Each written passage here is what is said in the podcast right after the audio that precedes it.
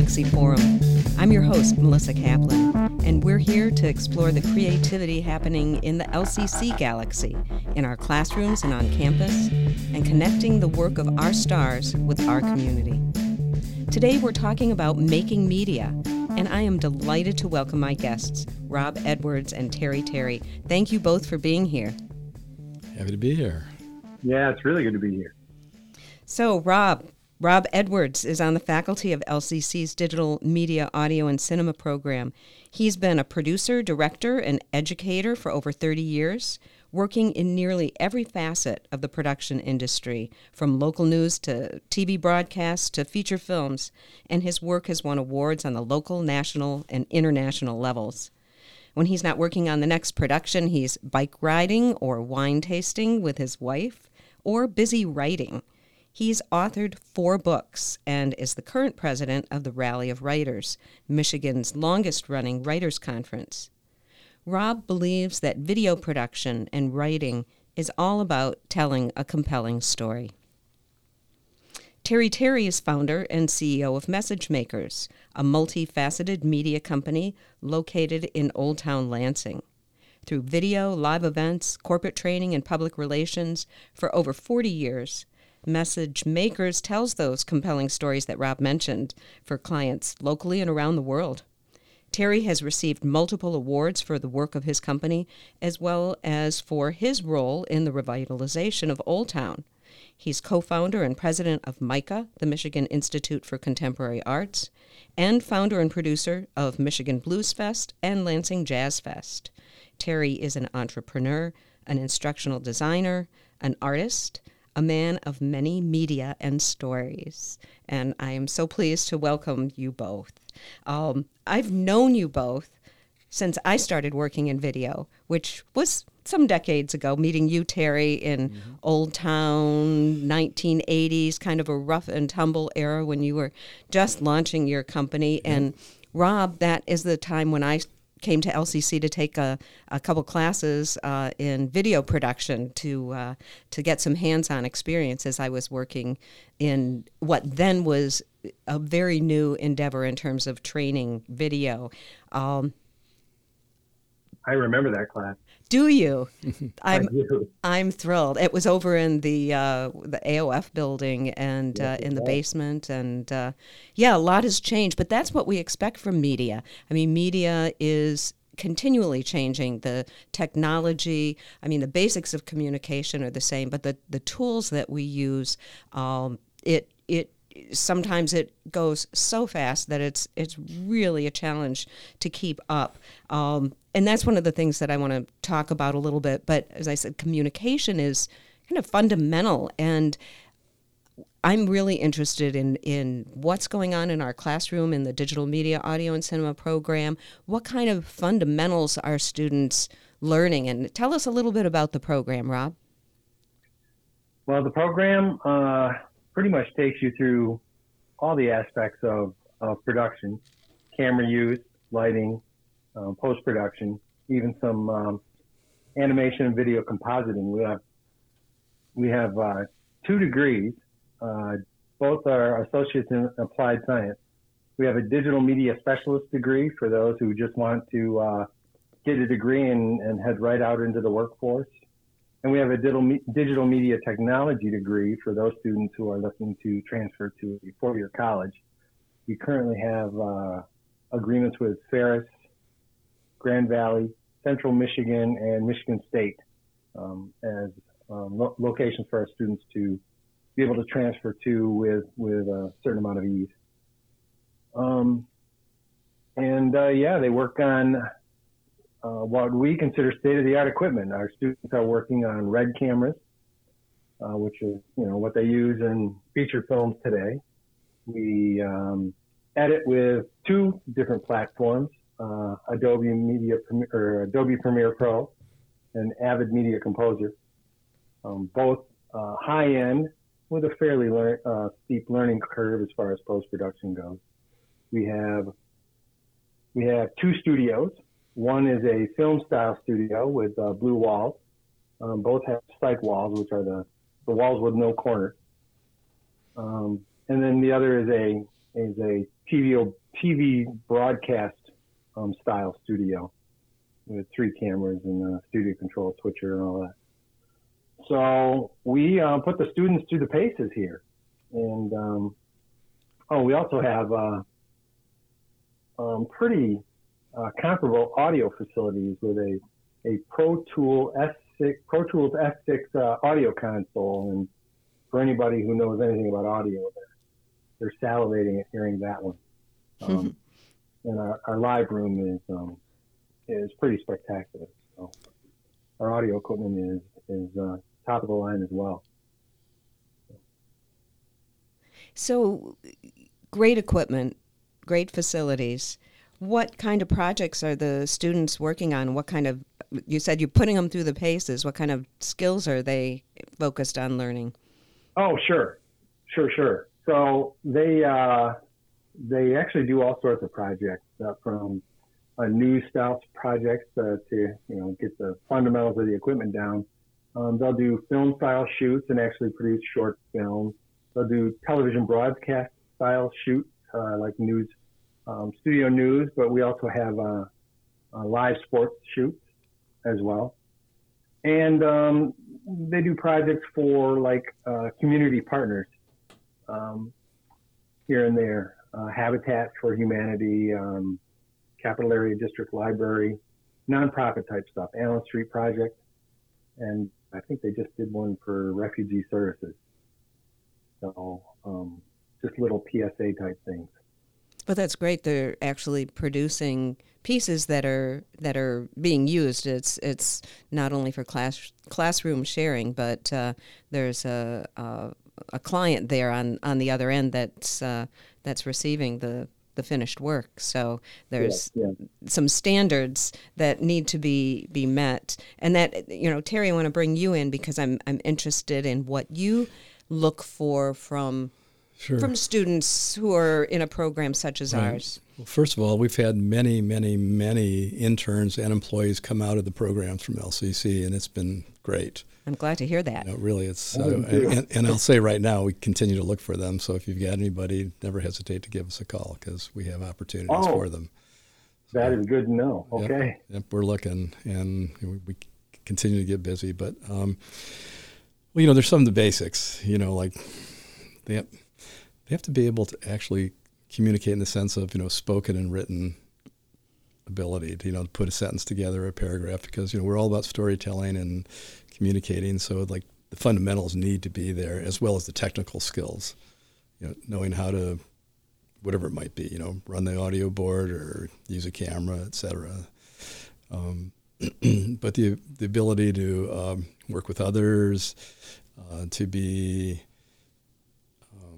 thinking ahead, to plan, to show up. You know, showing up's pretty important. But it is, and that sounds so basic, but but it's critical. Yeah. You know, we don't want to. You know, we're not trying to twist anybody. I, I, I don't want to twist anybody's arm to work with us.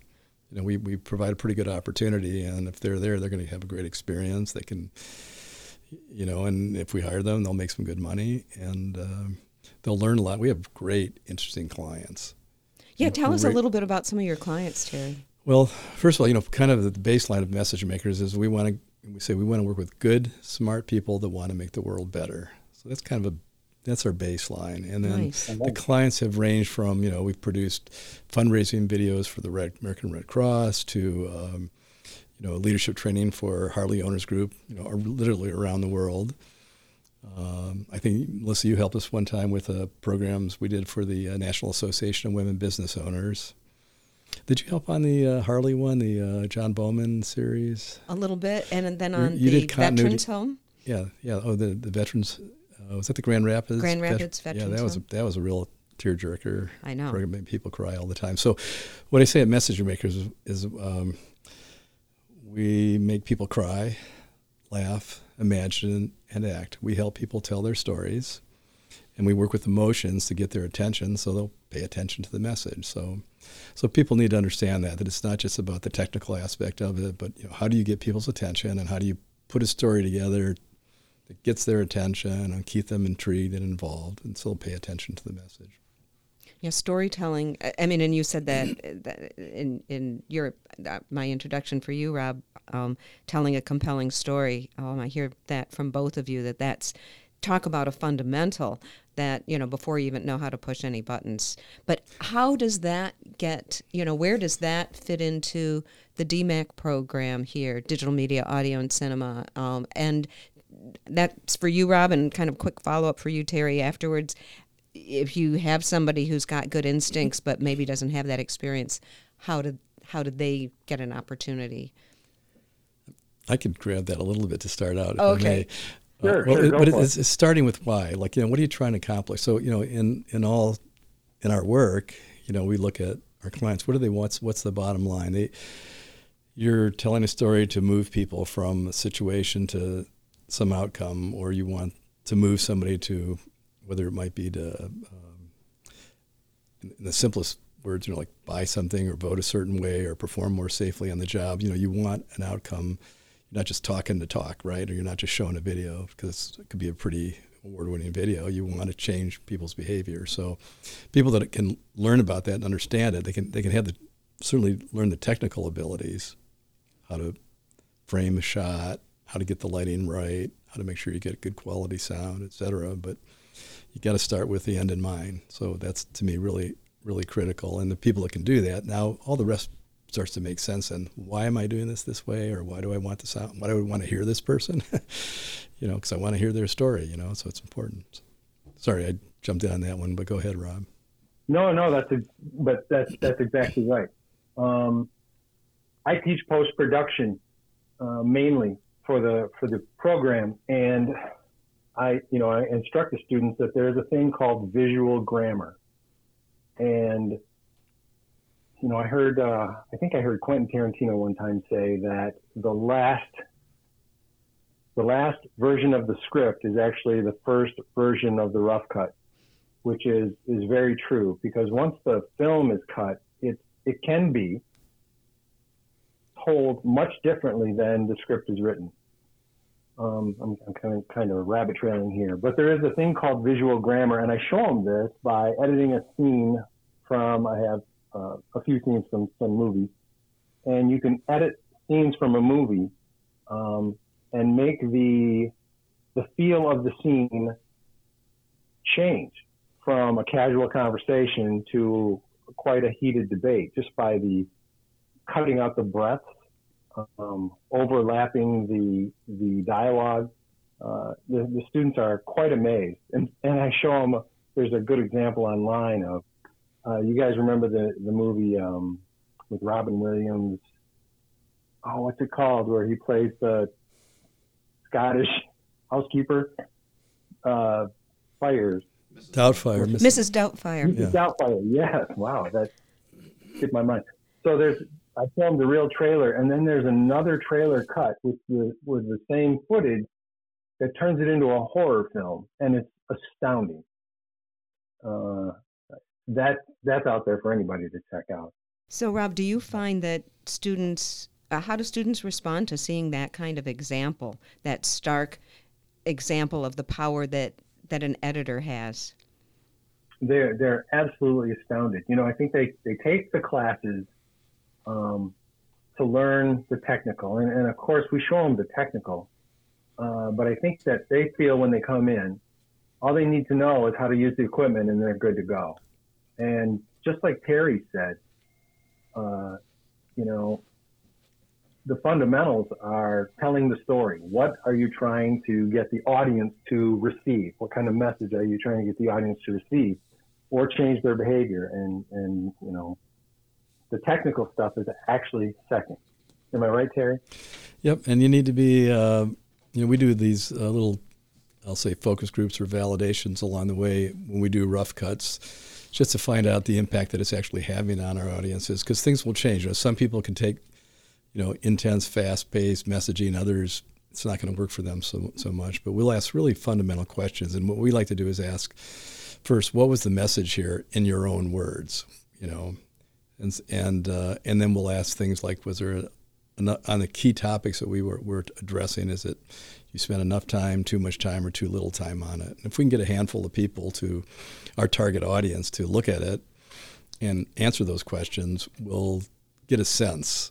You know, we'll, we'll see, okay, well, it looks like we're on the right track. We're, we're seeing a, a pattern here of responses. You know, they're, they're missing part of the message, you know, because they didn't say it in their own words that way. Or they felt like we spent way too much time on something and they already knew that. So why are we wasting our time? You know, so it helps really in the refining process, but it also gets back to what are you trying to accomplish? And, you know, it's good, and and it and actually it helps you um, production wise and cost wise. You know, you're looking at you know, oh, we want to make this change, but if everybody's getting the message and they're liking what we did, then why are we going to go through and re-edit something that we don't need to? It's it's working. So because everybody's got an opinion and everybody sees it from you know we as producers and as clients have tunnel vision. We be, all become experts in this topic area, so we can no longer see it through the eyes and ears of our audience. So we need to hear from them and then, you know, make our adjustments based on what they're actually experiencing, not all that we just see. And, you, and you, it's always a combination process, your creativity, your ideas, your team, and their, and then the audience to kind of make it work. So I want to talk for a minute about uh, what what is the outlook for jobs in this field, in this vast field of media? What are the kinds of jobs that are available, and what's the local scene like? I guess it's you know for, both of you. For us, um, like I said, we need you know producers. We need people at the uh, level that they can wear multiple hats. Uh, certainly need the technical abilities more so people that can work with clients, work with teams, coordinate production. So it's the coordination side of things. You know, you know, you know, you have to understand how the audio works and what an audio crew does and what the video crew does and all those roles and functions so that you can oversee it. But we see that as the greatest, our greatest need. Certainly from time to time, we were always hiring specialists in for this or that in addition.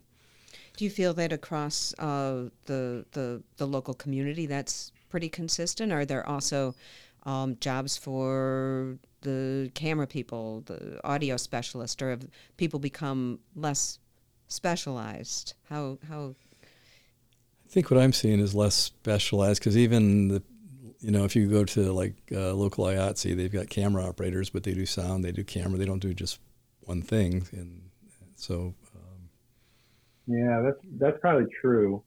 Uh, I think probably the most special, specialization uh, uh, in terms of freelance work is probably camera. Uh, there's a lot of uh, uh, people from, well, I know from uh, students from our curriculum who get calls from like the Big Ten Network and ESPN when, when they're in town just to run camera. Um, but anything else, I mean, people shoot, they edit, um, a lot of them write or they'll they'll run they'll work the grip truck, whatever is needed of them that day. Right, running a tele running a teleprompter, whatever it takes. You know, yeah, exactly. Generally, you know the the crews are small. You know, unless you're working on a big movie, you got a small crew of could be from two to eight nine people on it, depending on the nature of the shoot. But people need to be able to do more than one thing to to make it work. How has uh, social media changed the work of media makers? At our end, well, we, we found with um, well, so, social media and the pandemic both mm-hmm. had impact. Uh, you know, we had large. We, we produced a lot of live in-person events, and at the beginning in 19 or 20, I can't remember the dates now. Things a lot fell off, and then almost in a month or so, clients were calling up saying, "We need to bring our communities together. So how do we do that in this new situation? And we ramped up. This is another skill set that's needed um, to be able to, you know, produce video um, on the web. You know, we use vMix and tools like that where we can bring in high quality audio video signals from around the world and mix it and you know, have people meet that way. So uh, what we found is that there's a great demand. Our clients really needed it. Our business actually grew, and they were able to bring the communities together and have people participate that wouldn't have in the past because it was actually lower cost of entry. Instead of flying to Atlanta for a conference, they just had to dial in, so to speak. Yeah. And now, so they could still pay the registration fee to their conference, but they, they would never thought about doing that before, and now they can participate. So, so that's really grown, and and we've all seen the and participated in the bad videos, the bad Mm-hmm. can't see this person, they're silhouetted against a, a window, or you can't hear them, and so you know we've really refined the ability to make, guarantee and all the things that go in the background to make sure that you're going to get a quality signal the planning, the pre-production, as well as whatever technology you need to be. You know, if we need to send them a camera and an audio, we we have these kits. We'll send a certain uh, high-profile presenters to make sure that it's all going to work for them.